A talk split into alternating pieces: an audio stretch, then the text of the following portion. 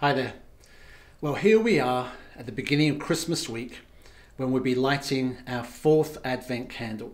Uh, we've had hope, peace, joy, and this week it's love. At Christmas, we celebrate when love came down, uh, when love became flesh and made his dwelling among us. But rather than do a Bible teaching, I thought I'd tell you a story. And it's about a girl called Christina. Uh, here's a photo of her taken by Lewis Carroll, who wrote Alice in Wonderland. She was born in London in the mid 19th century. Her family were Italian, they were the Rossettis. They were also refugees, having been exiled from their home in Sicily because of the political situation. Her father's name was Gabriel, and he was a nobleman and a scholar, a poet. But his writings got him into trouble, and they were forced to leave their homeland, and they ended up in London in 1824, where Gabriel taught at King's College. And that's when Christina was born, and she was the youngest of four children. And she had what it seemed a very happy childhood with a great education, being homeschooled by her parents who encouraged her to read all kinds of literature. And they often entertained writers and artists and intellectuals in their home. It's said that she dictated her first story to her mother before she could even write. And like her father, she showed an aptitude for poetry. But by the time she'd reached her teenage years, her father had become very ill it's believed that he had tuberculosis, and his mental and physical health deteriorated rapidly. It meant he had to leave his prestigious teaching post, and he lived in actually some distress for another 11 years before he died. But it left the family facing severe financial difficulties. And so Christina's mother began teaching, and her sister became a living governess to keep them from poverty. But it meant that Christina was often left alone and she suffered a lot from anxiety and depression. In fact, it led her to have a nervous breakdown at the age of 14. But it was during that time that she really came to know God as she sought comfort in the Bible and from the church that she started attending with her mother and sister. It seems that God used the things that she was suffering to kind of draw her into a relationship with Himself. And it was a relationship that she devoted herself to for the rest of her life. It was also at this time that Christina really gave herself to writing poetry. And it was through her poems that she found a creative outlet to express her faith and her devotion to God. Here she is at the age of 16, uh, by which time she'd written some 50 poems. Her family encouraged her to submit her poetry to the foremost literary periodical of the day, and she actually got two of them accepted making her a nationally published poet by the age of 18.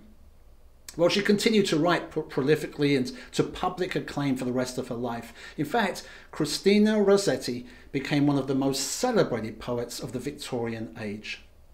She's often been associated with the pre Raphaelite arts movement, of which her brother Dante Rossetti was a founding member.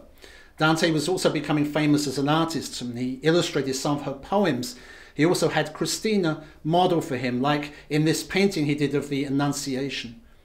Christian themes and mythology can be found in a lot of the pre Raphaelite work, and it's said to have influenced Tolkien, who wrote The Lord of the Rings.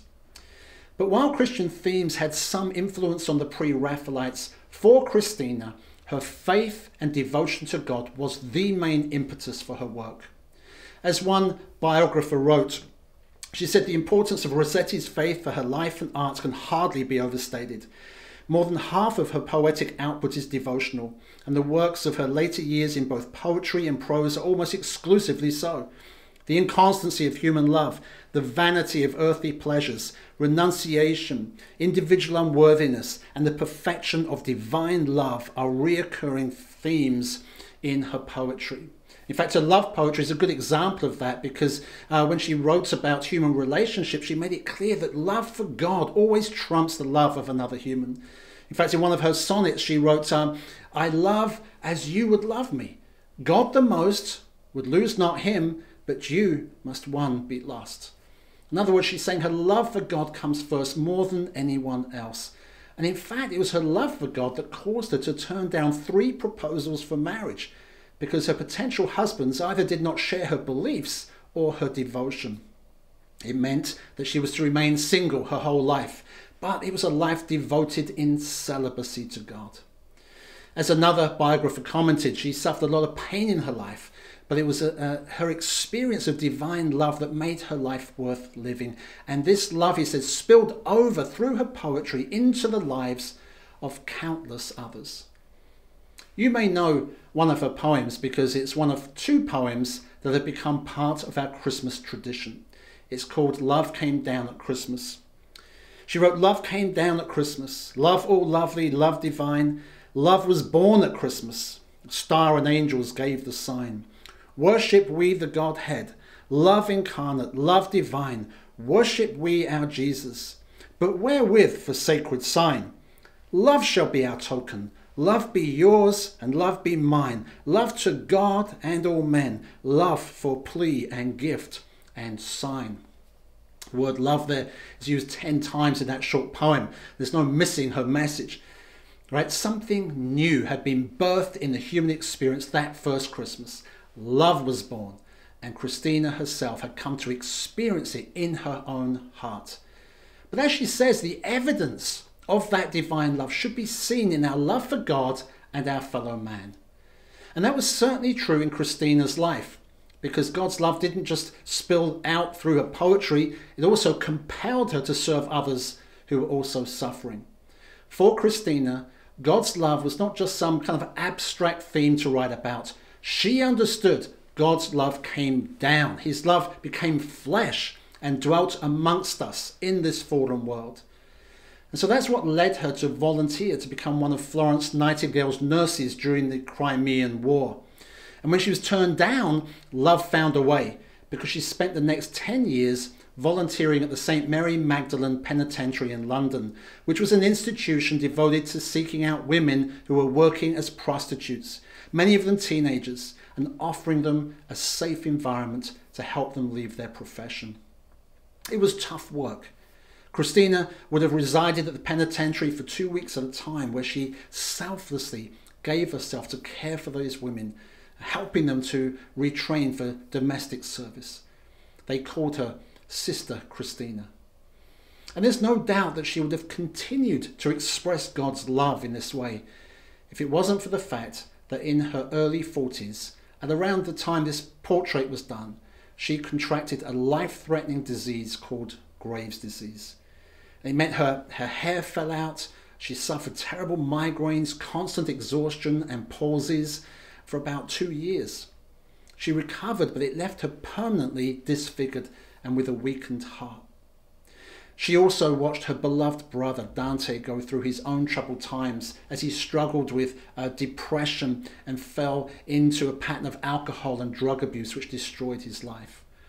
And then, as if that wasn't enough, when she was in her early 60s, Christina got breast cancer and she died at Christmas time in 1894. But you know, she remained devoted to God right to the end. In fact, if anything, the suffering she experienced probably brought her closer to him. She knew God was with her. She had given him her heart, and she knew that nothing, not even death, could separate her from his love. And when you know her story, it makes the other Christmas poem she wrote all the more poignant. She wrote it around the time that she had Graves' disease, when she was facing death. It was originally called A Christmas Carol, but became known by its first line, In the Bleak Midwinter. It's a poem that's been sung by people like uh, James Taylor and Annie Lennox, but it's not a romanticized poem at all because it compares life in our world with a bleak and harsh winter. She writes, In the bleak midwinter, frosty wind made moan, earth stood hard as iron, water like a stone. Which is why it's quoted numerous times in the rather dark but brilliant Netflix series Peaky Blinders. In the bleak midwinter. In the bleak midwinter. In the bleak midwinter. Because it depicts the harshness of life. You know, the suffering world that Christ came into, the world that Christina herself experienced, and the world that we live in and experience today, and especially at this present time. It's one of the reasons why this particular Christmas carol was a favourite in the trenches of the First World War, because there's a kind of stark reality to it.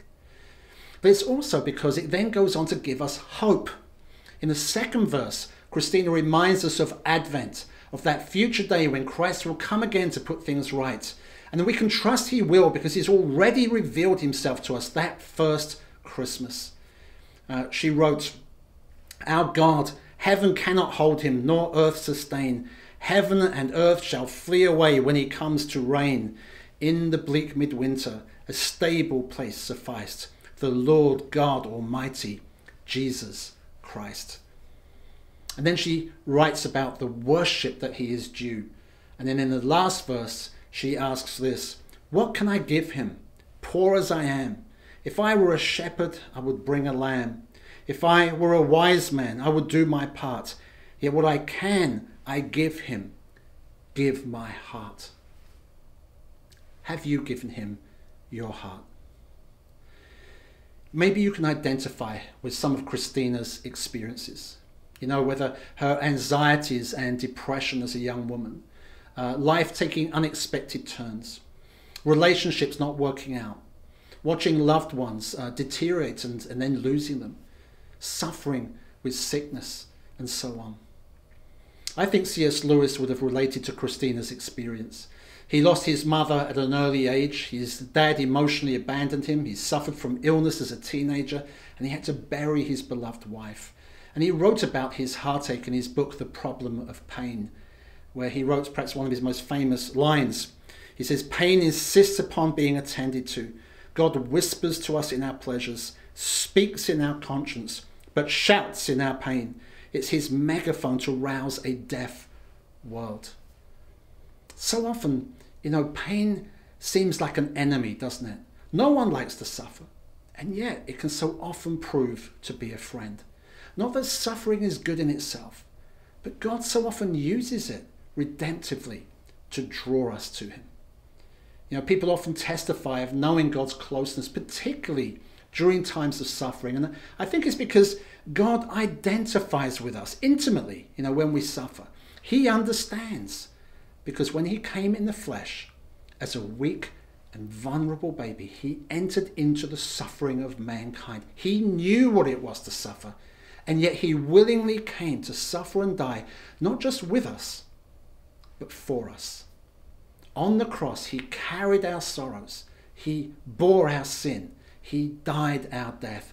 But it was so that we might have the hope of eternal life, the hope of an eternity with him where there'll be no more suffering or pain, where the bleak midwinter will become a never ending summer's day. And why did he do it? Because of love because God so loved the world, he gave his only Son, so whoever believes in him would not perish, but have the gift of eternal life. Love came down. Love was born at Christmas. But has it been born in your heart? Have you given your heart to him? If you will turn to him today, surrender everything to him, your whole life, doesn't matter how much you've messed up, just bring it all to him, asking him for forgiveness, asking Him to be your Savior, then He will receive you. He will cleanse you. He will come to be with you. His Spirit will come to live in you, to keep you, to help you, to comfort you, and He will never leave you, and not even death will be able to separate Him from you. Why? Because He loves you. He loves you. So, will you give your heart to Him today? And if you do know his love, then let it spill over into the lives of others. Let your devotion to him be evident to all, as it was in Christina's life, whether it's in the words you speak or in the way that you serve those around you, especially when they're suffering. Let your life give evidence of the love that came down at Christmas. And finally, maybe you are experiencing hardship right now. You may be wondering, where is the peace that Jesus promised to give us? But as Sue Zeeley reminded us in her devotional this week, quoting Frederick Buechner, he said, For Jesus, peace seems not to have meant the absence of struggle, but the presence of love.